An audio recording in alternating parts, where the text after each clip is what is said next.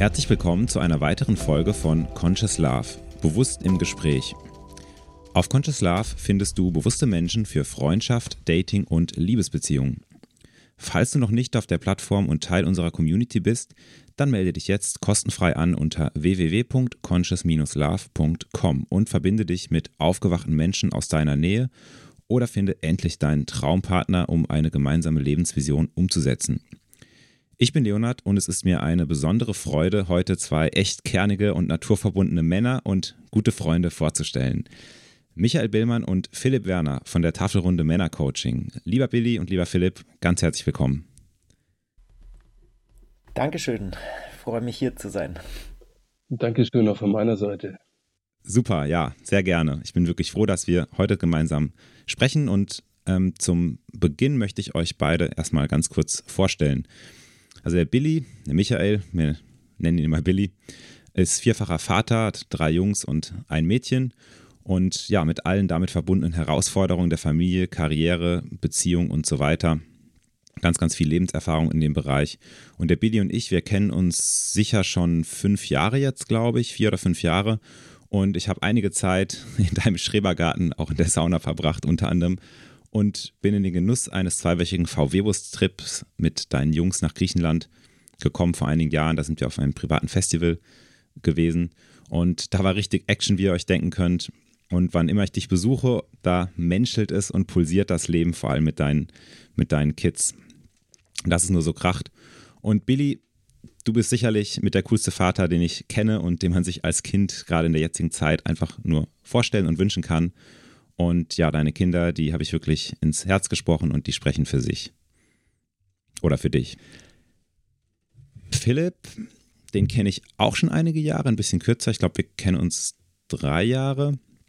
Und ja, du hast ja auch lange Zeit im System verbracht als Unternehmensberater, viel Zeit in der alten Welt sozusagen. Du sprichst mehrere Sprachen, ich weiß gar nicht wie viel, ich glaube fünf, unter anderem Chinesisch, also wirklich sehr beeindruckend. Und hast aber auch schon früh gemerkt, dass du etwas anderes im Leben brauchst. Und es hat dann einige Zeit gebraucht, um deine Gaben im Rahmen tiefgehender, auch schamanischer Arbeit, Männerarbeit zu entdecken und in die Welt zu bringen.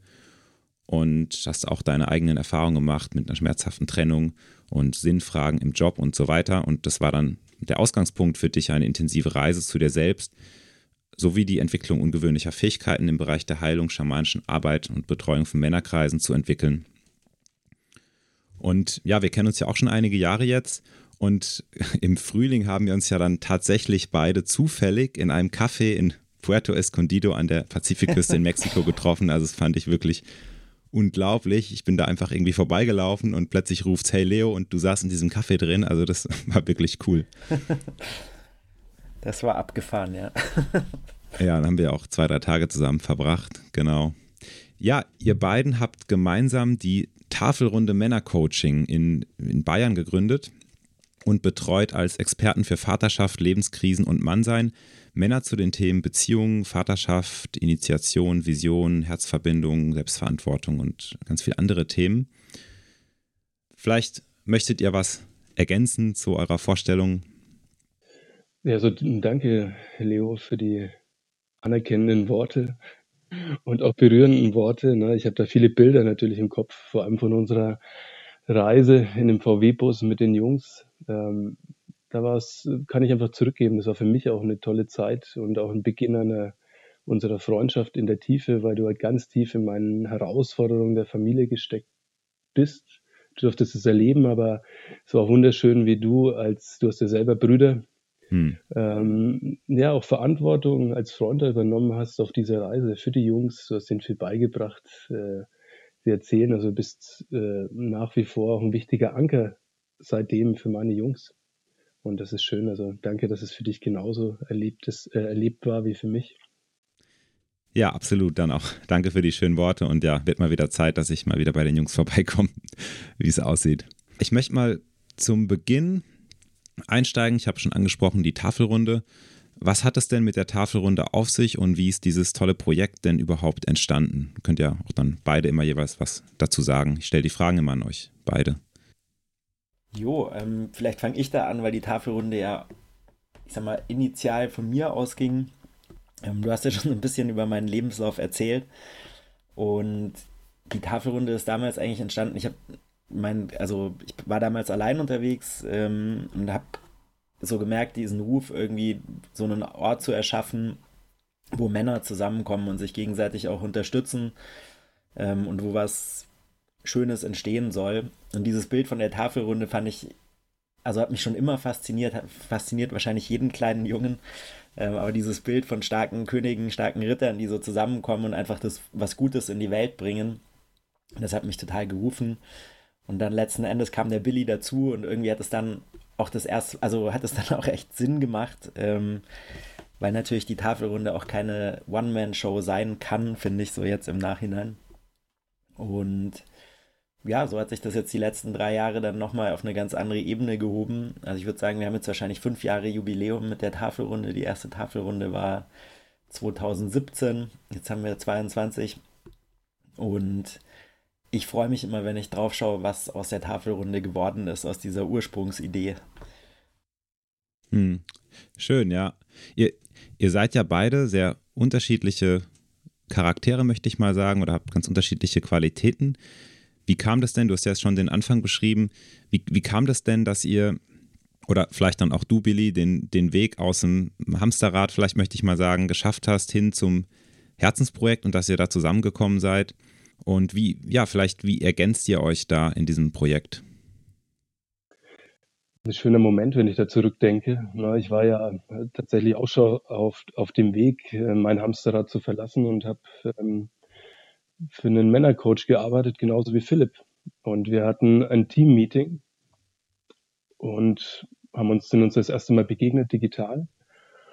Und äh, da war sofort eine Verbindung da also in dem Call haben wir uns bereits geschrieben, dass wir uns äh, persönlich schnellstmöglich connecten müssen. Und das war so die Initialzündung. Kurz danach sind wir uns begegnet bei einem gemeinsamen Freund, bei einem Schamanen, haben eine, Sch eine Schwitzhütte oder ein Schwitzhaus besucht. Und das war so der Beginn der gemeinsamen Freundschaft und auch der gemeinsamen Reise, gemeinsamen Mission. Viele Parallelen und doch viel Unterschiedlichkeit in unserer Persona, wie du richtig erkannt hast. Aber ich glaube, das ist auch so der zentrale Mehrwert für die Männer, da wir ja einfach verschiedene Persönlichkeiten sind mit verschiedenen, verschiedenen Schwerpunkten und doch wie so Zahnräder ineinander greifen in der Begleitung der Männer. Ja, also wenn ich da meinen Senf auch noch dazugeben darf, ich, es war so, es war tatsächlich, wie Billy sagt, also es war irgendwie wie so bei, bei einem Pärchen würde man sagen, so Liebe auf den ersten Blick. So Habe ich auch gerade so gedacht. so eine romantische Liebesgeschichte, so hört sich das ja, an. Ja, voll. Also auf Zoom ausgerechnet. Aber es war halt auch sofort so diese, dieser Impuls da, sich live zu treffen. Und dann war es irgendwie so, dann haben wir auch sofort festgestellt, so, ah ja, cool, du hast einen VW, alten VW-Bus, ich habe einen alten VW-Bus und es gab gleich so wie so eine Schnittmenge, die total gepasst hat, wo wir uns voll getroffen haben.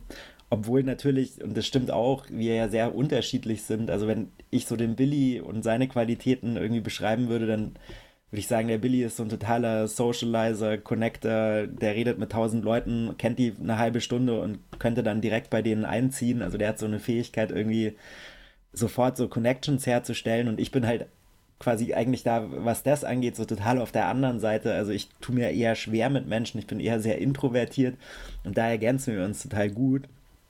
Ähm, und das ist eigentlich ganz spannend. Also das macht auch in der Arbeit Spaß. Es gibt natürlich auch immer wieder Reibung, aber es ist so, ich finde auch ein totaler Mehrwert einfach ähm, für uns beide und aber natürlich dann auch in der Arbeit mit, mit den Männern.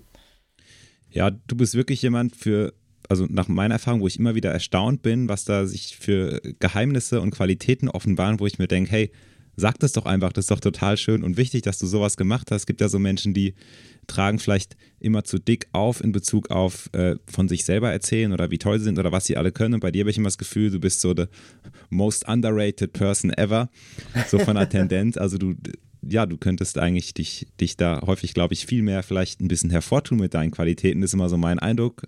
Ähm, aber ja, das ist ja ganz schön, weil ihr, ja, ihr ergänzt euch da wirklich gut. Das ist auch mein Eindruck und sicherlich was, was auch eure Arbeit ausmacht. Jetzt habe ich eine weitere Frage, die knüpft vielleicht auch so ein bisschen an das an, was wir gerade schon angeteasert haben. Und zwar vielleicht aber jetzt in einem größeren Kontext, was macht denn eure Arbeit einzigartig und wie unterscheidet ihr euch in eurem Tun und Schaffen von dem, was es vielleicht im Bereich, ich möchte es mal sagen, Männerarbeit, Männerkreise oder auch schamanische Arbeit, Initiationsarbeit, Naturverbindung da schon gibt? Hm, also mein, mein Blick darauf ist, ich, also das eine, warum ich jetzt auch so im Zögern bin, ist so, ich weiß gar nicht, ob ich so, ich bin kein so Freund von den Vergleichen. Ähm, ich meine, ich habe super viel mir angeschaut. Ich war bei ganz vielen tollen Männercoaches auch, ähm, auch bei schamanisch Arbeitenden. Und wenn ich so sagen sollte, was ist unser Kern, also ich finde, was bei uns passiert, ist im Endeffekt, dass wir auch Leute ansprechen, die, sag ich mal, normal unterwegs sind. Also wir sind jetzt kein, auch das ohne Wertung, aber wir sind jetzt kein Spiri-Zirkel oder so, oder wo alle irgendwie da sitzen und sich für erleuchtet halten, sondern mein Gefühl ist so, wir arbeiten eigentlich mit ganz normalen Männern aus einem ganz normalen Leben. Und oft sind wir so der, das Eintrittstor auch in diese, ich sage jetzt mal, in die Anderswelt oder in diese Vorstellung, dass es da auch was anderes geben könnte.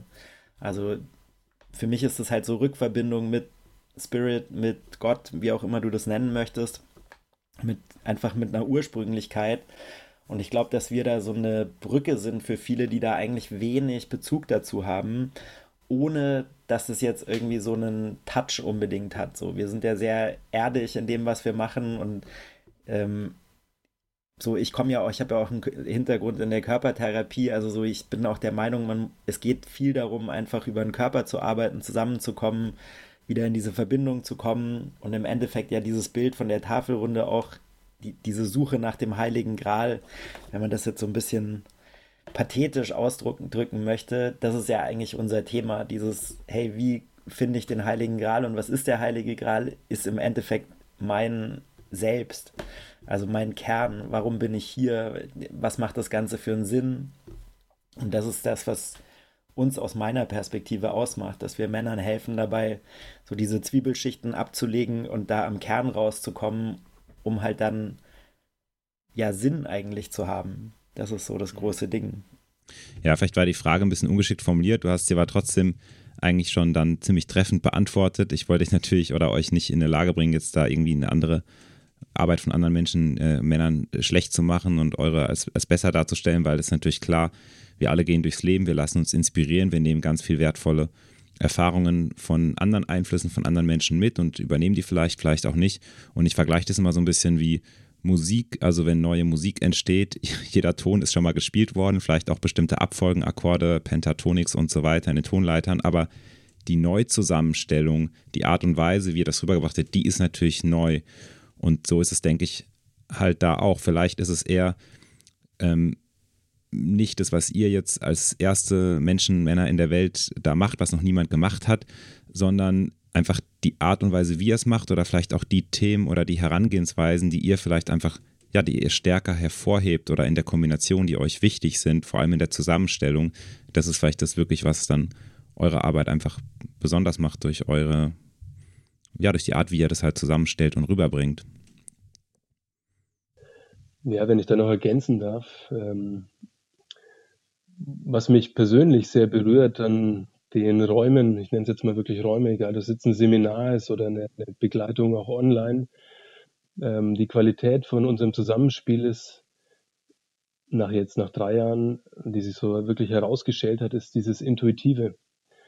Also diese intuitive Begleitung, Räume zu kreieren. Und äh, wenn, wenn du ein Seminar bei uns besuchst, ich und Philipp wissen oftmals gar nicht im Vorfeld, wir haben, den, wir haben ein Thema, es kommen die Männer und wir reagieren nicht aus Not, sondern oftmals, was brauchen die? Also was braucht diese Verbindung, was braucht dieser Kreis ums Feuer? Was braucht vielleicht auch der einzelne Mann dann in der Gemeinschaft?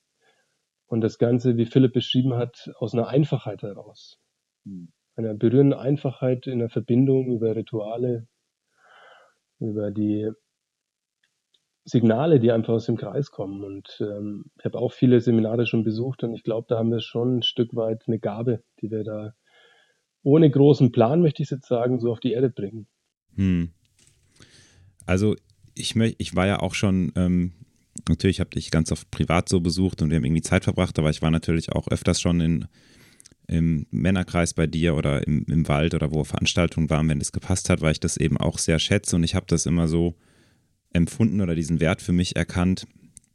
Jetzt gar nicht so, ich muss da jetzt auf ein Seminar, weil da jetzt, ich da jetzt irgendein Thema bearbeiten will, sondern es war immer eher so, dass ich so diesen Ruf, Ruf gespürt habe, äh, wie es Philipp vorhin auch gesagt hat oder wie es auf eurer Website auch steht, weil ich halt irgendwie jetzt dann vielleicht viel Zeit vom Computer verbracht habe oder mit abstrakten Themen, dass ich irgendwie das Gefühl habe, hey, ich muss mich mal wieder richtig erden, Handy aus, drei, vier Tage in den Wald und die Dinge, die in den Erfahrungsräumen dort halt erlebt werden können oder die ich erleben durfte, sind eigentlich ganz einfacher Natur. Das sind Elemente wie wir sitzen im, ums Feuer, wir sitzen auf dem Boden, nicht auf irgendeinem Sessel, äh, wir kochen vielleicht auch am Feuer, wir singen zusammen, wir machen Musik zusammen, äh, wir schlafen im Tipi-Zelt, äh, wir laufen irgendwie barfuß rum, also wir verbinden uns mit der Natur und machen ganz, wir praktizieren ganz einfache, also Elemente des Menschseins, die wir vermutlich immer schon eigentlich hatten und heute eigentlich sehr wenig oder nur in, in Ausnahmesituationen erleben und einfach dieses ganz natürliche Menschsein ist halt so erdend und so schön und da braucht es gar nicht so viel mehr.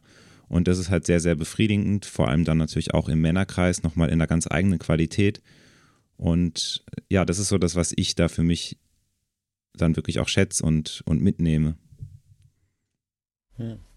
Ja, schön zu hören. Also mir, mir kommt spontan so der äh, ein Ausspruch, den ich total, der wahnsinnig viel Wahrheit hat für mich, ist so, also Menschsein bedeutet eigentlich Spiritualität und Spiritualität heißt Menschsein. Also was du beschreibst, dieses einfach Menschsein und es klingt ja so super banal, ein bisschen barfuß rumlaufen, Feuer anmachen und so, no big deal.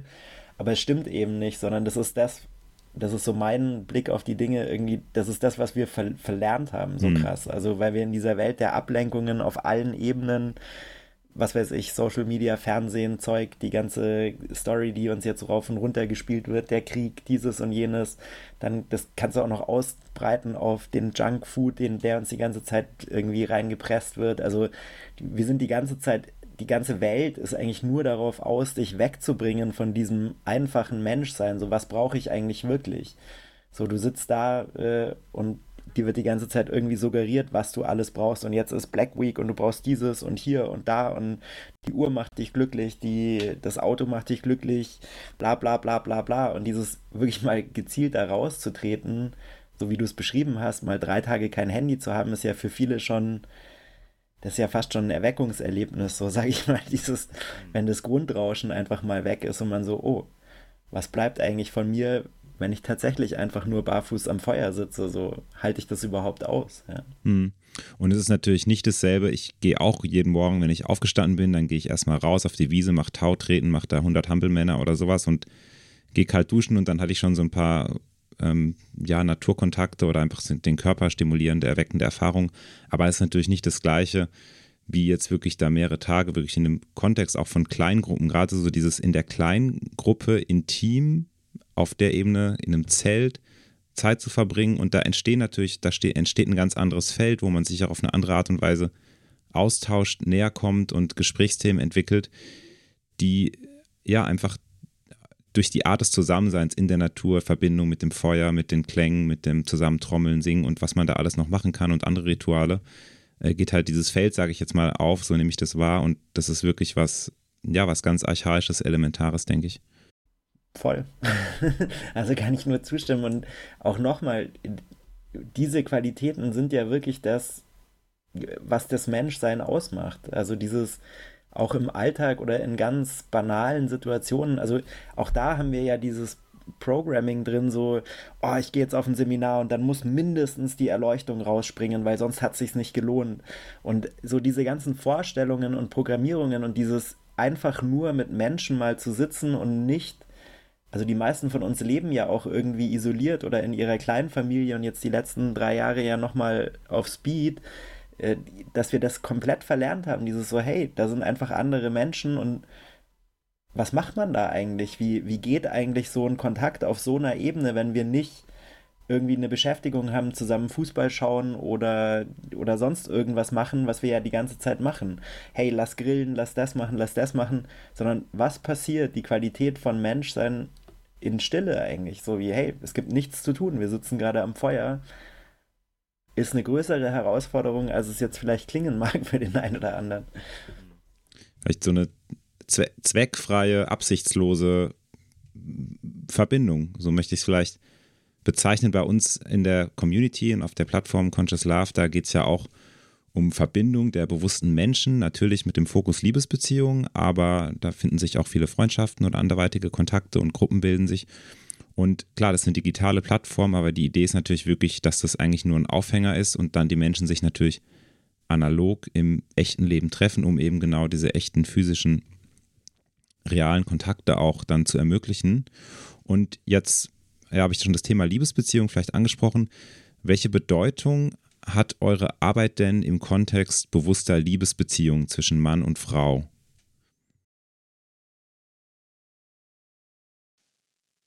Philipp, möchtest du? ich dachte jetzt gerade, das ist dein Thema, Willi. aber ich habe dazu auch einiges zu sagen, aber. ja, also ich beginne gerne. Also ich habe dir im Vorfeld so die, die Grundlage unserer Arbeit ähm, geschickt auch mal, dass du da auch mal so einen Einblick bekommst. Also wir, wir gehen ja mit den Männern oder auch, das ist unsere Philosophie, der Unterbau, auch wo wir glauben, dass ein Mann auf äh, intakten, starken Säulen stehen muss. Und äh, wir sprechen da von den sieben Säulen der Männlichkeit. Und eine dieser Säulen ist so etwas Verkümmertes in unserer Zeit ist nämlich oder Verrufenes oder Verurteiltes, äh, Verurteiltes ist ähm, das Thema Polarität. Also wir stehen für polare Beziehungen zwischen Mann und Frau, einem klaren Plus und Minus. Ein Mann, der in seiner Kraft ist und deswegen ja auch die Arbeit in den Männerkreisen, ähm, wo die Männer eben in ihrem zurückkehren in ihr natürliches Habitat, um sich da zu stärken und diesen starken männlichen Pol, der mit dem Herz verbunden ist, wieder zu entdecken, zu erleben und mit dieser Energie dann eben auf das Wasser zuzutreten, ne, den anderen Pol. Also das Feuer auf das Wasser, auf die Frau, auf das Emotionale. Und da stehen wir für, sehr, für einen sehr klassischen Weg, der nach unserer, also, also vor allem meines Erachtens, ähm, einfach ganz wichtig ist, um auch Familienstrukturen leben zu können, wie sie seit Menschheitsgedenken gelebt wurden. Möchtest du ganz kurz mal die männlichen Qualitäten oder diesen männlichen polaren Pol, wie du oder wie ihr ihn versteht und auch vermittelt, wie du ihn auch verkörperst. Ich meine, du bist, du hast vier Kids, drei Jungs, da geht es richtig ab zu Hause. Also wenn du da nicht wirklich fest im Sattel sitzt, dann fliegt dir alles um die Ohren. Vielleicht ganz kurz mit ein paar Worten oder Be Beschreibungen darstellen, wie du diesen männlichen Pol verstehst, weil da gibt es ja auch sehr viele unterschiedliche Auffassungen vielleicht, wie das verstanden wird. Ja, also für, für mich, und ich komme ja auch aus dieser, aus dieser Zeit äh, der Verwirrung, also der Verwirrung, dass also Frau und Mann gleich sind, äh, äh, oder dass es keine Unterschiede gibt und dass wir, man alles durch und ausdiskutiert werden muss mit den Kindern, mit der, mit der Frau, ohne dass irgendwie klare Entscheidungen getroffen werden. Ähm, und da eine, eine Haltung, auch eine Aufgabe, also auch meine Aufgabe zu definieren, ist mit drei Jungs, wie du weißt, natürlich ähm, eigentlich der wichtigste Aspekt da drin, dass ich sie ähm, in eine Klarheit vorgebe. Ja, eine Klarheit in, für ihren Weg in den Entscheidungen. Und ähm, die mögen meinen Kids manchmal nicht schmecken, aber ich gehe dafür und diskutiere nicht im weiblichen Prinzip oder im Drama, sondern ich mache eine Ansage. Und für die ich gehe aus dem Herzen. Das ist, mag ich so gut umschreiben. Ja, und die respektieren das auch. Die schmollen dann vielleicht mal, aber sie respektieren das grundsätzlich und dann, dann ist auch gut. Und das ist so das, wie ich ja, das halt beobachte. Mal mehr, mal mehr, mal mehr, mal weniger natürlich. Das ist die Herausforderung. Natürlich erleben sie auch, äh, ich möchte freie, freie Geister erziehen. Ne? Und das, äh, du, du kennst ja meine Jungs, die sind alle grundverschieden. Und beim einen ist der Rebell viel stärker ausgeprägt als bei dem anderen. Aber dennoch habe ich ein Wertekonstrukt, für das ich gehe. Und weiß Gott, bin ich da nicht perfekt, aber es ist meine persönliche Schule auch in der Eltern- und in der Vaterschaft da drin. Ja, man, man, man kann ja auch was zur Kenntnis nehmen oder irgendwie akzeptieren oder sie müssen es akzeptieren, auch wenn sie nicht mit einverstanden sind oder es nicht toll finden. Das ist ja ähm, jetzt in dem Sinn kein Widerspruch. Das ist ja oft sogar dann das größere Geschenk. also auch so, wenn ich jetzt so von außen, ich bin, bin ja viel auch mit Billy und den Jungs zusammen, ähm, das ist ja dann oft so diese Qualität des Vaters oder des, äh, dieser vom männlichen Pol, dass halt Entscheidungen getroffen werden und dass auch eine Reibungsfläche da ist. Weil das andere ist ja dieses, ich diskutiere jetzt mit den Kindern, ob sie noch Gummibärchen bekommen oder nicht. So. Und dann, verschiebt sich alles und es ist oft viel gesünder oder es ist dann auch so schön zu sehen beim Willi oft so wie, hey, es gibt eine klare Ansage, die Jungs rasten aus und äh, ich will nicht und ich hasse dich und keine Ahnung und wollen vielleicht auch dann körperlich werden. Ähm, und danach ist dann aber eine große Entspannung, wenn sie so merken, so, ah, okay, nee, der lässt sich an der Stelle nicht bewegen, ich kann den nicht irgendwie manipulieren.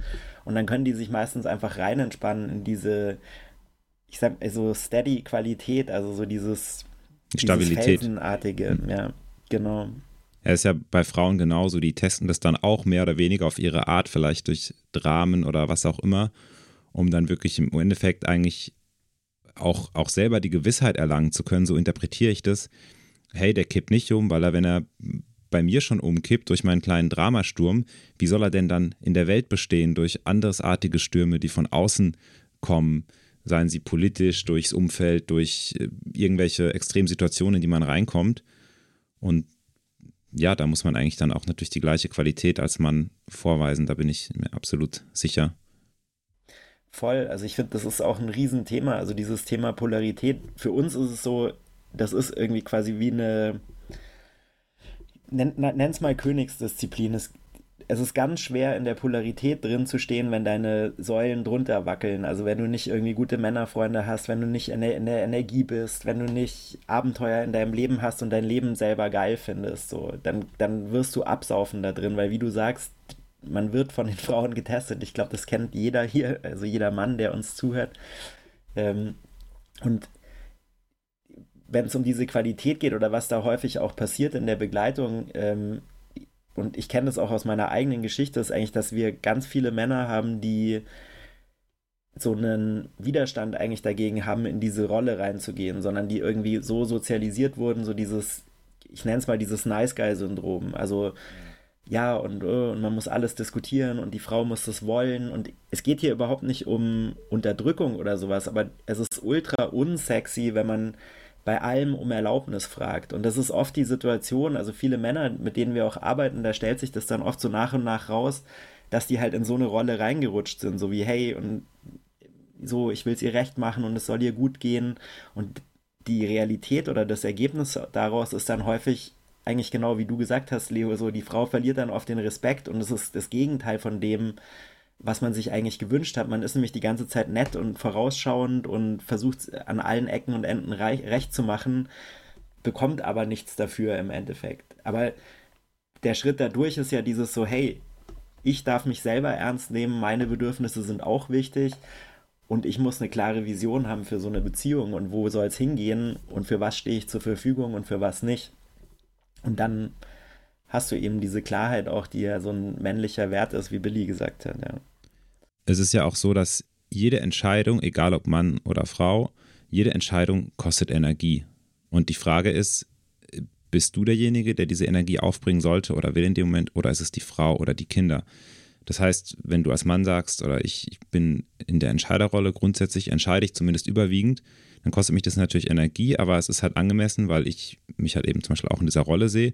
Und was häufig, glaube ich, missverstanden wird, dass eine aktive Entscheidung für etwas für beide, zum Beispiel also für den, auch für die Partnerin dann mit oder dann auch in dem Fall für die Kinder, also noch mehr, mehr Menschen, die davon beeinflusst sind, heißt ja nicht unbedingt, dass ich, dass ich die anderen Menschen, für die ich mitentscheide, übergehe, weil sie können ja immer noch ein Veto einlegen. Sie können ja auch sagen, na, nee, das möchte ich nicht und dann kann ich mir immer noch, kann ich das ja auch respektieren. Aber erstmal entscheide ich. Das heißt, wenn ich jetzt in ein Restaurant gehen möchte oder in ein ähm, irgendwie entscheide, was, oder ganz, ganz banal vielleicht, wir sitzen im Café und ich weiß, äh, was die Partnerin trinkt, weil sie trinkt halt immer gerne Tee und der Kellner kommt, dann bestelle ich einfach für sie einen Tee, weil ich weiß, sie trinkt eh keinen Kaffee oder äh, kein, kein Alkohol, dann bestelle ich das einfach. Und wenn sie es heute ausgerechnet doch irgendwie eine, eine Fanta trinken will und sie hat Selbstvertrauen, dann wird sie auch sagen, nee, heute, ich möchte keine Tee, ich möchte eine Fanta trinken. Und dann gibt es ja auch keinen Grund zu sagen, nee, du musst jetzt Tee trinken, weil ich den bestellt habe. Da wird ja niemand auf die Idee kommen, nehme ich mal an. Das heißt, ich kann ja aktiv entscheiden und dadurch die Frau in die Hingabe bringen.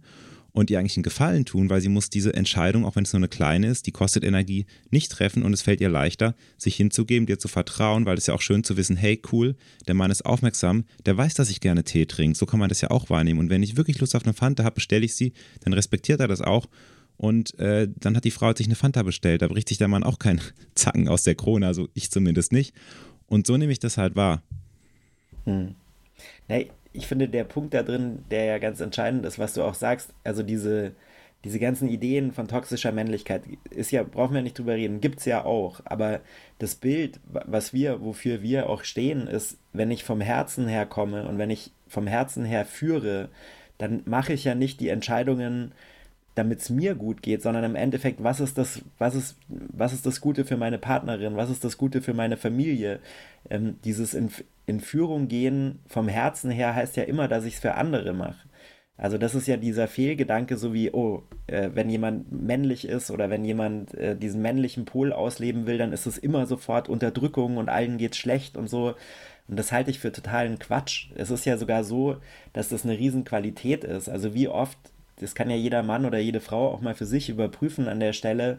Ich habe das selber schon so oft erlebt. Meine Partnerin flippt dann aus und nein, ich möchte jetzt da nicht hingehen und ich habe keine Lust und heute bla bla bla.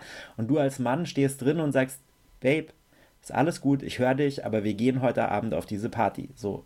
Nein, und du kannst alleine gehen und bla bla bla. Und dann gibt es Drama, Drama, Drama. Am Schluss geht ihr da hin und am nächsten Tag kommt dann, oh, ich bin dir so dankbar, dass du da so stehen geblieben bist und dass wir da auf dieser Party waren. Ich weiß auch nicht, was gestern mit mir los war.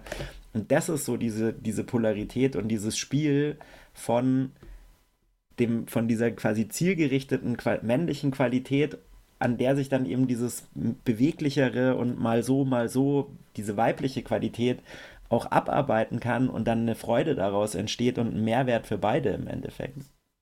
Es ist ja allein schon deswegen notwendig, weil die Frauen ja rein biologisch einfach zyklisch sind. Und daraus ergibt sich ja schon eigentlich eine starke Variation in der, in der, in der Stimmung durch die Biologie einfach vorgegeben und vielleicht dann auch mal plötzliche Emotionen, Trauer, die da sind oder Tränen. Und äh, ja, wenn ich da natürlich jedes Mal dann als Mann irgendwie einbreche oder denke, oh Gott, es ist irgendwas Schlimmes passiert, anstatt einfach, ja, da halt der, der Fels zum Anlehnen zu sein oder die Frau auch mal zu halten, ohne jetzt da rumzudoktern und sich Sorgen zu machen, weil es ist ja gar nichts Schlimmes, es sind einfach nur Emotionen. Und das spiegelt sich natürlich da auch, ob ich da halt stabil stehe und auch das halt berücksichtige und weiß, hey, die Frau hat jetzt gerade irgendwie eine Phase, warum auch immer, ist völlig egal, das weiß ich nicht, weiß sie nicht. Durchziehen, es wird auf die Party gegangen und fertig. Und wenn sie wirklich partout nicht will, ja, dann bleibt sie halt zu Hause und ich gehe trotzdem hin, ist auch gut, dann, dann, oder? Muss, muss sie ja nicht irgendwie ins Auto zwingen oder so, aber ich gehe halt trotzdem auf die Party dann, fertig. Ja, und das halt auch vom Herzen zu entscheiden und das auch unterscheiden zu können. Und die Herausforderung da drin, finde ich, ist ja dann, also diese, diese Qualität, die zieht einen ja leicht rein. Wenn ich jetzt nicht stehe und dann, oh, ich habe mich jetzt einen Monat auf diese Party gefreut und jetzt spinnt meine Freundin rum und jetzt habe ich keinen Bock mehr und bin beleidigt und gehe da vielleicht mit rein. Und ja, und immer bist du so sprunghaft und, und dann, dann stürzt uns das Schiff irgendwie ab, solange ich da drin stehe und sage, hey, Babe, ist alles okay, aber diese Entscheidung steht, wir machen das so und so. Ich meine, jetzt natürlich auch wieder, also eine verantwortete Entscheidung, wenn, wenn die Frau irgendwie, was weiß ich, Blut spuckt oder sonst irgendwas, darum geht es nicht, dass ich die dann auf die Party zerre, sondern es geht darum, so eine steady Qualität da drin zu haben, also sowas Verlässliches und eine Klarheit, so hey, nee, wir machen das, du kannst dich hier rein entspannen und ich habe auch einen Raum für eben diese emotionalen Ausbrüche, das ist ja auch ganz oft was, also das erlebe ich bei Frauen ganz stark, dass von denen ja diese Qualität immer, also gerade im Berufsleben halt eingefordert wird. Du musst sein wie ein Mann und du musst ganz klar sein und heute, so, also und zu deinen Entscheidungen stehen und, und was das ja macht, ist im Endeffekt, dass man voll auch von seiner Essenz wegkommt. Also so erlebe ich das, wenn ich mir jetzt auch Frauen in extremen Führungspositionen anschaue, dann sind es im Endeffekt Frauen, die halt sehr stark männliche Qualitäten vertreten. Ja. Und das können sie auch, zweifelsohne. Ja, die Frage ist, ähm, ich sag's mal so, also die Depressionszahlen unter Frauen, äh, dann gerade ab den 40ern, die sprechen Bände. Ja. jetzt, jetzt, sind wir ja schon eigentlich, ja, beim, beim Thema Weiblichkeit, beziehungsweise eigentlich schon Mann-Frau. Liebesbeziehung und da würde mich jetzt mal interessieren, ist vielleicht eine persönliche Frage, aber seid ihr denn selber in einer bewussten Liebesbeziehung und wenn ja, wie gestaltet ihr diese? Ja, vielleicht beginne ich mal.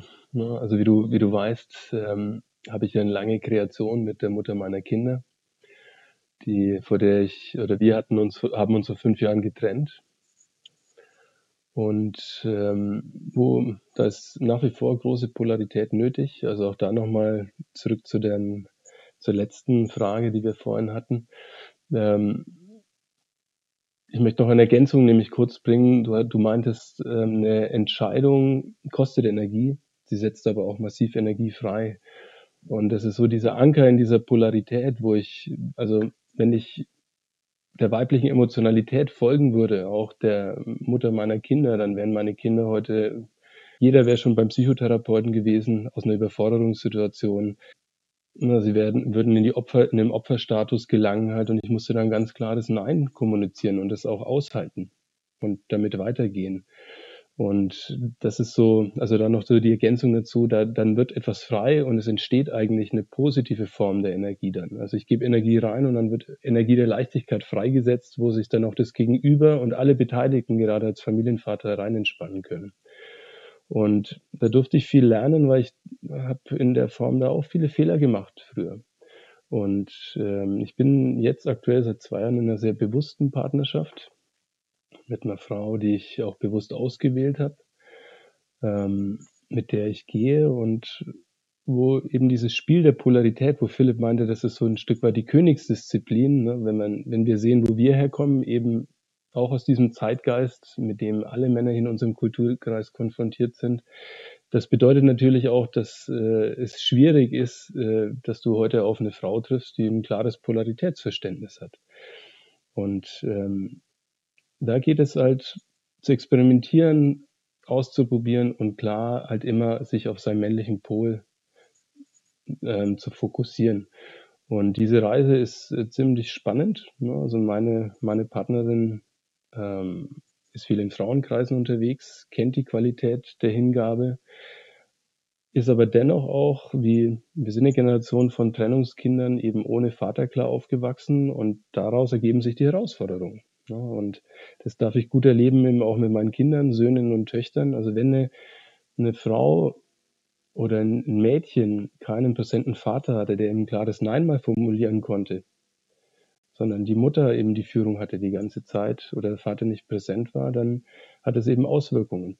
Und das ist ganz spannend, äh, wie wenn ich diesem aus, wie Philipp meint, aus dem Herz diesen Raum, Raum schaffe der Entscheidung, aus einer klaren Entscheidung, dann entsteht eine Magie und dann kann sich auch eine, eine Frau da einfach mal erleben, sich rein zu entspannen. Und äh, das ist eine spannende Reise die, also die ich da gerade mache mit meiner Partnerin, in einem ganz spannenden Familienkonstrukt, äh, nämlich mit sechs Kindern, in einem Patchwork-Konstrukt. Äh, ähm, ja, ein Abenteuer. Wunderschönes Abenteuer aktuell. Hm. Schön, wirklich schön, ja. Und Philipp, wie sieht es da bei dir aus? Also ich habe ja ein bisschen andere Situationen als der Billy. Ähm, ich komme auch aus einer anderen Ecke, das ist auch ganz spannend, da ergänzen wir uns eigentlich auch ganz gut. Für mich war es, also ich komme ja auch aus einem Trennungshaushalt und für mich war es sehr lange auch sehr schwer, mich wirklich einzulassen auf Beziehungen. Also ich bin so ein typischer Beziehungsflüchter eigentlich. Mir wird es dann langweilig oder ich habe auch mit Nähe dann manchmal Themen gehabt und so.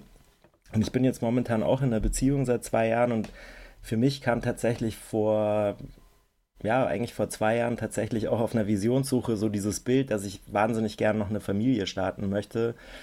Und das ist jetzt eigentlich gerade das, wo ich stehe, dass ich so schaue, okay, was braucht es da, ähm, was brauchen wir da auch als Beziehung, um da reinzugehen. Und ich bin ja jetzt schon ein bisschen spät dran, also ich bin ja schon 44 inzwischen. Und bei mir ist es halt eine super bewusste Entscheidung, jetzt irgendwie da hinzugehen und so wie, okay, krass, traue ich mir das zu, weil ich das mein Leben lang eigentlich immer wusste, so, boah, nee, das ist mir zu viel. Und ich musste irgendwie erst an den Punkt kommen, wo ich mit mir so im, weit im Reinen bin, dass ich quasi mich auf dieses Abenteuer einlassen kann. Und das ist so, ja, sag ich mal, das, das Feld, in dem ich mich gerade bewege und auch die Beziehung, in der ich bin, da gibt es sehr viel, also die ist, würde ich sagen, sehr polar, aber es gibt deswegen auch einfach wahnsinnig viel Spannungen und das bringt mich immer wieder halt zu dem, worüber wir in unserer Arbeit auch immer sprechen. Also ich darf das live am eigenen Leib äh, erleben und ja, freue mich aber auch, mich da immer mehr rein zu entspannen und irgendwie eben auch genau in diese Führung da zu gehen. Schön, ja. Also ihr, ihr wisst, von was ihr sprecht, natürlich. Ja, was das Thema Kinder betrifft an der Stelle vielleicht, also Philipp, mit 44 bist du da ja Mann in deinen besten Jahren und da würde ich mir mal überhaupt keine Gedanken machen. Du achtest ja auch auf dich und ähm, ja, da sehe ich jetzt noch nicht so das limitierende Potenzial oder habe auch nicht das Gefühl, ich habe dich sowieso immer irgendwie so gefühlt acht, acht Jahre jünger wahrgenommen. Genau. Aber es wird sich schon, wird sich schon so entwickeln, wie sich entwickeln soll. In dem Kontext von bewusster Liebesbeziehung, wie würdet ihr denn die, die sexuelle Verbindung zwischen Mann und Frau beschreiben? Wie erlebt ihr das vor dem Hintergrund dieser Prinzipien, auch der Polarität, die ihr ja vertretet und vermittelt? Im Endeffekt finde ich, ist, ist es da genau dasselbe. Also Sex ist, finde ich, ein, ein Spiegelbild eigentlich von dem, was auch im Rest der Beziehung abläuft. Weil wenn wir da in einer Verdrehung sind oder wenn ich als Mann nicht irgendwie den Raum halten kann, ähm, dann wird der Sex höchstwahrscheinlich auch nicht besonders spannend sein. Also weil gerade im Sex, finde ich, geht es ja eben gerade darum, dass die Frau sich auch fallen lassen kann, dass man sie mal in Räume bringt, wo sie vorher vielleicht nicht war, wo sie auch eine Unsicherheit spürt und wo es eben diesen Raum braucht, wo sie weiß, das ist auch gehalten. Also so aus dem eigenen Erleben, dass eine Frau auch mal beim Sex dann auf einmal an Themen rankommt und das Heulen anfängt oder irgendwie wütend wird oder, oder sonst was, ist irgendwie für mich so ein Zeichen von, ah, okay, da ist was lebendig in der, in der Sexualität und eben auch in der Beziehung. Und das Gegenmodell dazu ist ja so ein bisschen dieses, hm, äh, nee, wir fühlen uns da nicht mehr, also wir sind nicht mehr polar aufgestellt, dann sinkt ja auch meistens die sexuelle Anziehung, also dann viele Familienväter haben das ja dann so, ah, oh Gott, die Kinder und hier und da und, und nee, lass mal nicht und wir haben keine Zeit und eigentlich auch keine Lust mehr aufeinander. Und das erschlafft dann eigentlich so. Also das ist, Polarität finde ich, ist so dass der Vitalisierer für eine, für eine sexuelle Beziehung zwischen Mann und Frau. Absolut, ja, 100 Prozent. Ja, da beginnt ja auch wirklich das Knistern. Und ich, ich kenne es ja sehr gut. Ähm, ich habe mit meiner, mit der Mutter meiner Kinder, habe ich mich irgendwann in so einem Brüderchen-Schwesterchen Setting wiedergefunden, wo einfach überhaupt keine Anziehung bestand. Ne? Und kann ich mir bei dir ja gar nicht vorstellen. Aus der Selbstverantwortung heraus, ja. Nee, ich habe das halt an anderen, anderen Plätzen dann gesucht und dachte, da sind die Abenteuer die Lösung. Aber dass ich diesen Raum kreiere und halte, war mir früher nicht bewusst. Da war eher so der, die Dramakomponente da, dann selber abzuhauen. Und das ist eben so die Botschaft, die wir den Männern auch vermitteln und wo ich auch nach wie vor selbst in einem, in einem Experimentierfeld bin und erkennen muss, ich bin derjenige, der diesen Raum kreiert, hält, gestaltet. Und da sind natürlich meine Hausaufgaben wichtig. Und dann sind wir wieder bei den, äh, äh, bei den sieben Säulen, wo Philipp vorhin gesprochen hat, wie gut ist dein Unterbau aufgestellt? Ne? Wo bist du in der Unabhängigkeit? Hast Männer? Hat die Frau gegenüber Frauen, wo sich nähert und kommen dann eben genau diese Pole aufeinander zu? Und du bist derjenige, der da kreiert, das Abenteuerfeld, und die Frau dahin bringst, was Philipp ganz schön beschrieben hat, dass ich so weit fallen lassen kann, dass sie auch eure gemeinsame Sexualität da Heilung erfahren kann. Und aufregend ist, ne? verdammt aufregend ist. Ja. ja, ich nehme das auch so wahr, dass man eigentlich wie so ein Tourguide ist. Hört sich vielleicht lustig an, aber so erlebe ich das oder ich ja, freue mich da auch immer wie so ein kleines Kind, weil ich auch ein bisschen so einfach, sag ich mal, durch, durchs Leben gehe. Das Leben ist ein Abenteuer und es gibt ganz viele interessante Dinge zu entdecken. Und wenn ich natürlich irgendwo schon mal gewesen bin, vielleicht in einem Land oder ich habe zum Beispiel, bin schon mal campen gewesen und gehe da mit einer Frau campen und ich habe das aber selber schon oft gemacht, dann kenne ich mich da aus und dann freue ich mich auch, ihr das sozusagen zu zeigen und dahin zu führen. Und wie kann man in der Natur zum Beispiel da irgendwo im Freien übernachten oder irgendwas Aufregendes machen? Und dass man dann einfach die Frau in der Hand nimmt und sagt, hey, guck mal, wir können da und da hingehen und das machen wir so und so. Und vielleicht hat sie ein bisschen Angst oder, oder ziert sich. Und dann ja, dann nimmt man sie einfach an der Hand liebevoll und, und führt sie halt dahin und zeigt ihr diese Welten, die es halt da gibt. Und ja, ich denke, man sollte als Mann da einfach wirklich eine Leidenschaft entwickeln und eine Neugier und natürlich auch eine Souveränität. Man sollte wissen, was man macht, sonst kann man auch kein guter Tourguide, kein guter Führer auf der Ebene sein. Und da wirklich, ja, diese Qualitäten rauszuarbeiten und das auch, das auch zu leben. Und wenn die Frau einem da vertraut, weil man da eine Souveränität hat, nicht nur ausstrahlt, sondern wirklich hat, dann ähm, funktioniert es auch. Ja, also ich bin total bei dir. Ich finde es auch ein super schönes Bild mit dem, das Leben ist ein Abenteuer auf jeden Fall. Also so, und der Punkt, was bei mir jetzt gerade nochmal so hochkam, ist, was in ganz vielen Beziehungen, was wir sehen, was passiert ist, ähm, da, wenn diese Polarität abfällt, dann fallen ganz viele Männer, gerade über den, also beim Thema Sex, in so eine Mutter-Kind-Geschichte rein. Also das hört man ja auch immer wieder, weil das ist dann wie so, die, der Mann ist dann beleidigt, wenn die Frau keinen Sex mehr möchte. Und er möchte dann, einer unserer Lehrer, der Björn, sagt es ja auch immer, der möchte dann gerne seinen, nicht quasi mit seinem Penis irgendwie die Frau ein, in die Frau einbringen, sondern er möchte seine Nabelschnur wieder andocken. Und das ist was, was eine riesengroße Herausforderung ist in längeren Beziehungen, dass man nicht in sowas reinrutscht, äh, wo man in so einer Bedürftigkeit ist und äh, Mama, bitte hab mich lieb und bitte hab Sex mit mir, sondern eben genau wie du es beschrieben hast, so, hey Baby, ich nehme dich mit auf eine abenteuerliche Reise, komm mit, so, ich habe hier was total Geiles ähm, und da wieder reinzukommen, das ist oft eine ganz, ganz große Herausforderung.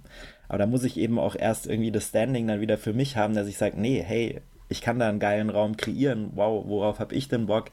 Und ich entführe die Frau dann so ins Abenteuerland und das dreht dann diese ganze Dynamik wieder um. Aber da ist oft viel Arbeit zu tun, dann, ähm, wenn man das so über die Jahre so erodieren hat lassen, sag ich mal. Hm. Ja, oder auch eine Abenteuerreise. Also, das hast du ja schön beschrieben, Leo. Da auch anzuerkennen, dass ich darin auch scheitern darf und dann wieder aufstehe und es neu probiere. Und ähm, mit dieser Haltung, ich möchte führen. Ich probiere aus, wie die Frau reagiert auf meine Impulse.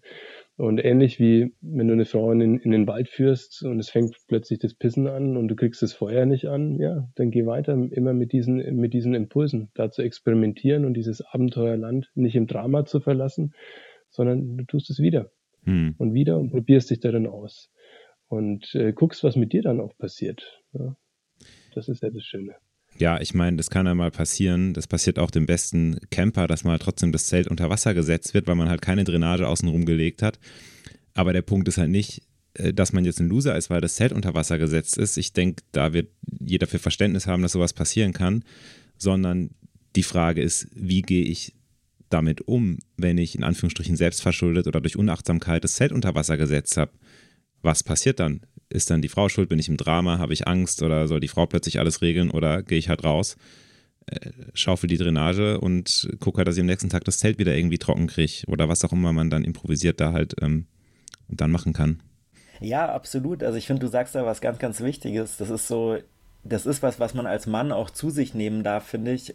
Ähm, und wo Friede entsteht, wenn ich das akzeptiere, dass das auch mein Job ist als Mann, immer wieder sozusagen ins Unbekannte zu gehen und neue Räume zu öffnen, ohne, und das ist ja dieses, das große, der, das große Hindernis. Wir wollen immer gerne wissen, dass es auf jeden Fall funktioniert. Also, was muss ich tun, damit auf jeden Fall die Frau kommt? Was muss ich auf jeden Fall tun, äh, damit das Zelt trocken bleibt? Und wir versuchen zu planen und zu planen und ich weiß nicht was. Und ich nutze immer gern dieses Bild von, von Kolumbus. So, wir sollten akzeptieren, dass wir dass unser Job als Männer auch ist, einfach Kolumbus zu sein und zu sagen, fuck, ich will nach Indien fahren und ich organisiere jetzt ein Boot und es ist mir scheißegal. Und wenn ich keins krieg, ich mach weiter, ich mach weiter, ich mach weiter. Und irgendwann komme ich dann irgendwo raus. Ich meine, Kolumbus ist auch gescheitert, hat aber irgendwie ein ganz, ganz nettes Nebenergebnis erzielt. So. Und diesen Spirit, dass man das zu sich nimmt und nicht da drin ja rumjammert und ja, und jetzt muss schon wieder ich und jetzt so und meine Frau könnte doch auch mal, sondern dass man das wirklich zu sich nimmt und sagt, wow, geil, so ich habe Bock, ein Abenteuer zu erschaffen und was weiß ich, vielleicht hast du Bock auf BDSM und deine Frau sagt dann, oh nee, und das ist mir viel zu hart und habe ich keine Lust. Und anstatt dann beleidigt zu sein, halt wieder hinzugehen und zu sagen, hey Babe, schau mal, ich habe hier einen Tantra-Workshop rausgeschickt, da habe ich Bock drauf. Und immer wieder zu scheitern, also immer wieder so dieses, wie sagt man so schön, so on the edge zu leben, so, also so irgendwie so am Rande der Komfortzone immer wieder dahin zu gehen, immer wieder rauszugehen. Und da ist dann Lebendigkeit. Ja, auf Messers Schneide sozusagen. Und gerade in dem sexuellen Kontext ist man da natürlich äh, schnell auch in einem Bereich, wo vielleicht, ja, da passiert, geht wirklich mal was daneben, da tut vielleicht plötzlich was weh oder irgendwas war nicht so cool oder plötzlich abturnt. Ja, mein Gott, also es gehört halt dazu, das muss die Frau dann vielleicht auch mal irgendwie verzeihen und dann aber trotzdem da halt nicht ins Drama gehen und halt, ja, einfach, einfach souverän bleiben, vielleicht sich auch mal entschuldigen, wenn wirklich was daneben ging, natürlich. ja, ganz kurz, hat viele Aspekte da drin. Ne? Also ich meine, Frau ist ja dann auch ein dankbarer Spiegel für dich, weil sie prüft dich. Und wenn sie zu dir sagt, du bist ein Schlappschwanz, ne, weil du abends keinen Hoch bekommen hast, ja, dann kann das verschiedene Komponenten haben. Es kann wirklich sein, dass du nicht in deiner Energie bist, unbewusst am Porno konsumieren warst und einfach deswegen keine Körperspannung hast. Aber es kann einfach auch genau daran liegen, dass äh, du kein klares Nein kommuniziert hast. Ne? Weil seltensten Fällen äh, wird ein Mann ähm, geil auf eine Frau, die nur am Rummeckern ist ne, und dir die pausenlos an der, an der Achillessehne sägt. Ne? Und wenn du das zulässt und vorher nicht einen Stopp, ähm, einen Stopp bringst und das aber auch kultivierst, dann nimmt natürlich auch deine Geilheit ab. Ne? Und das dann einfach zu drehen und da diesen Spannungsbogen so zu halten mit klaren Grenzen, wo die Frau sich rein entspannt, plötzlich, obwohl sie vielleicht vorher noch im Drama war, und du bist nicht abgehauen, weil sie dich vorher nach vielleicht, ich sag mal, wenn du selber emotional ins Drama gehst, ja, mehr, und da steigen viele Männer dann aus oder bekommen Angst oder haben keinen Bock mehr, irgendwie in die Schöpferkraft zu gehen, wenn sie von der Frau in Anführungszeichen, Schlusszeichen ähm, beleidigt wurde oder in seiner Männlichkeit kritisiert wurde. Ne? Es sind oft so viele Aspekte drin, wo du wachsen kannst für, in der Sexualität mit deiner Frau. Hm. Absolut, ja. Kann ich, kann ich nur zustimmen wir haben jetzt ganz viel über eure Arbeit, auch in dem Kontext, ja, eigentlich die Männerarbeit, die ihr ja auch macht, gesprochen. Habt ihr denn auch vor, zukünftig Veranstaltungen zu planen, wo auch Männer und Frauen gemeinsam in Erfahrungsräume kommen oder vielleicht auch ja, für, für Männer und Frauen gemeinsam oder sogar vielleicht auch nur für Frauen, weiß ich ja nicht. Was habt ihr da noch geplant? Also das, das erste reine Frauenseminar, glaube ich, steht noch nicht am Horizont, aber tatsächlich, ähm, nachdem es so ein wichtiger Aspekt auch für uns ist und wir ja auch in keinster Weise irgendwie diskriminierend sein wollen. Also das gibt es ja auch immer wieder, ganz oft habe ich bei meinen Posts, warum machst du sowas nicht für Frauen? So, ähm, aber uns geht es eben darum, diese, diesen männlichen Pol erstmal zu stärken. Und was wir jetzt vorhaben für nächstes Jahr, was wir gerne mal ausprobieren möchten, ist eben mit Männern, ähm, die wir kennen und wo wir sagen, hey, ja, die haben ihre Arbeit gemacht, die haben ihren Scheiß angeschaut, auch wirklich mal mit denen ein Wochenende zu kreieren mit den Partnerinnen. Also wo man wirklich sagt, hey, wir machen nochmal einen neuen Raum auf und schauen mal, äh, so, wie schaut es denn jetzt aus? Also wie schaut es denn im Feuer aus? Also kannst du eine Frau mal in so einen Raum führen und da haben, also ich kann jetzt nur für mich sprechen, aber ich glaube, dem Billy geht es genauso. Ich, ich finde es super exciting, ähm, ein neues Feld ähm, und auch zu gucken. Also, das ist für mich so ein Kolumbus, oder es wird ein Kolumbus-Moment. Dieses Wow, was ist denn mit so einem Raum? Äh, wie können wir den gestalten? Und das äh, haben wir für nächsten Sommer anvisiert, auf jeden Fall, so als Teil von unserem Königsweg auch, den wir mit den Männern machen. Wirklich cool, finde ich sehr, sehr spannend. Dann könnt ihr auf jeden Fall da Bescheid geben, können wir das auch teilen. Sowieso eure Seminare, Veranstaltungen und Erlebnisräume, die ihr kreiert. Ähm, da werden wir auf jeden Fall eure Website verlinken und ähm, klar, können wir auch schauen, wenn ihr da Veranstaltungen habt, dass wir das mit unserer Community ähm, teilen, weil das, wie gesagt, wirklich sehr, sehr wertvoll ist und ich habe da ja auch einiges miterlebt. Ich möchte jetzt zum Abschluss dem Billy noch eine Frage stellen. Das ist jetzt so ein bisschen außerhalb vom Kontext, aber vielleicht kurz zum Hintergrund. Ich bin auch jemand, der gerne Wörter oder bestimmte Sprachgebräuche von anderen Menschen, die mir nahestehen, einfach übernehmen, so wie Trendwörter, die ich dann irgendwie cool finde und dann baue ich die in meinen Wortschatz ein oder verwende die auf dieselbe Art und Weise. Und äh, von dir, Billy, habe ich damals, ich wahrscheinlich als wir in Griechenland waren, habe ich diesen Begriff der Fülle übernommen oder du sprichst immer davon, ja, die Fülle reinholen. Also wenn wir irgendwas gemacht haben, was irgendwie einfach mit Genuss, mit Lebensfreude, irgendwie Motorboot fahren oder schön essen gehen zu tun hat, dann ging es immer darum, ja, wir müssen die Fülle reinholen und manifestieren. Und ich finde es so lustig und schön und ich verwende es halt seither auch. Möchtest du kurz mal was dazu äh, zur Wichtigkeit der Fülle hier noch zum Besten geben? Ja, ich habe gerade ganz viele Bilder oder Erinnerungen, Leo. Ähm, ja, also warum war der Begriff, ich glaube auch damals so, als wir uns kennengelernt haben, irgendwie hat mich so getragen, war, ja, wenn du, wenn dir dein Mangel bewusst war und äh, Fülle und die Fülle in dein Leben tritt, der, und Fülle hängt für mich ganz stark mit der eigenen Kreation eben zusammen.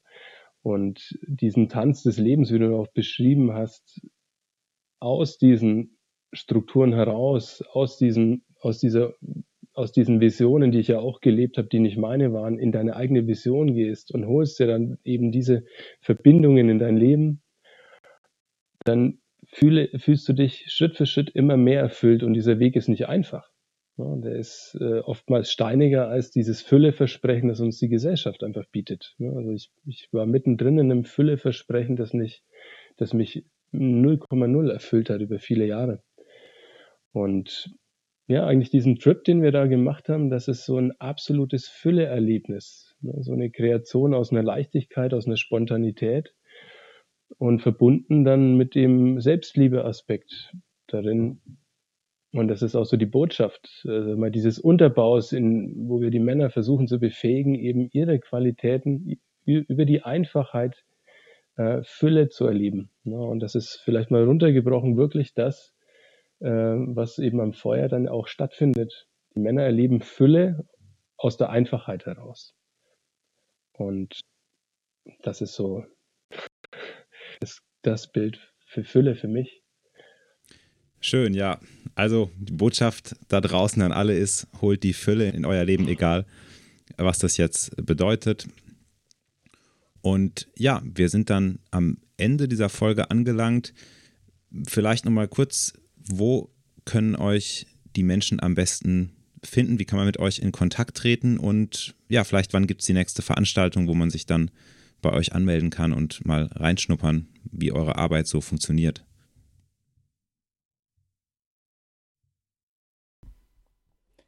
Also es gibt verschiedenste Möglichkeiten. Wir haben äh, über das ganze Jahr ja Seminare, das ähm, je nachdem, wann jetzt der Podcast angehört wird, gerade. also Wahrscheinlich Januar, äh, noch in diesem Jahr, 2022. Jahr. Okay, also ja. wir haben Januar, März und Juni sind unsere Seminartermine für nächstes Jahr. Die sind also alle draußen, vor allem Januar und März ist immer super spannend, weil es im Tippi ist und auch mal Schnee liegen kann. Also wer es wirklich rustikal will, der soll dahin kommen. Da warst du ja auch schon, Leo, der Platz ist einfach super. Absolut, ja. ja. Und ansonsten findet man uns gut über unsere Homepage, die verlinkst du ja, glaube ich. Wir genau. haben eine genau. große Facebook-Gruppe auch. Ich weiß, ähm, Facebook ist jetzt auch nicht unser Lieblingsmedium, ähm, aber es ist einfach ganz gut zum Connecten. Es gibt einen Telegram-Infokanal, also es gibt viele, viele Möglichkeiten. Und wir machen auch immer wieder Online-Workshops, also ähm, das Kernstück unserer Arbeit ist schon, es geht um Verbindungen, ähm, aber wir bauen einfach auch Brücken für Leute, die uns jetzt nicht kennen, ähm, wo man einfach mal reinschnuppern kann und uns kennenlernen kann. Super schön, ja, das werden wir natürlich dann alles verlinken und vielleicht ist ja für den einen oder anderen eure Arbeit inspirierend und spannend, da bin ich mir sicher. Und ich hoffe, ihr habt dieses Gespräch genauso so spannend gefunden und unterhaltsam und ja, vor allem auch inspirierend wie ich. Wenn es euch gefallen hat, dann freuen wir uns, wenn ihr uns eine Bewertung hinterlasst bei Apple, bei Spotify oder bei YouTube. Gerne auch Kommentare oder Rückfragen an den Support.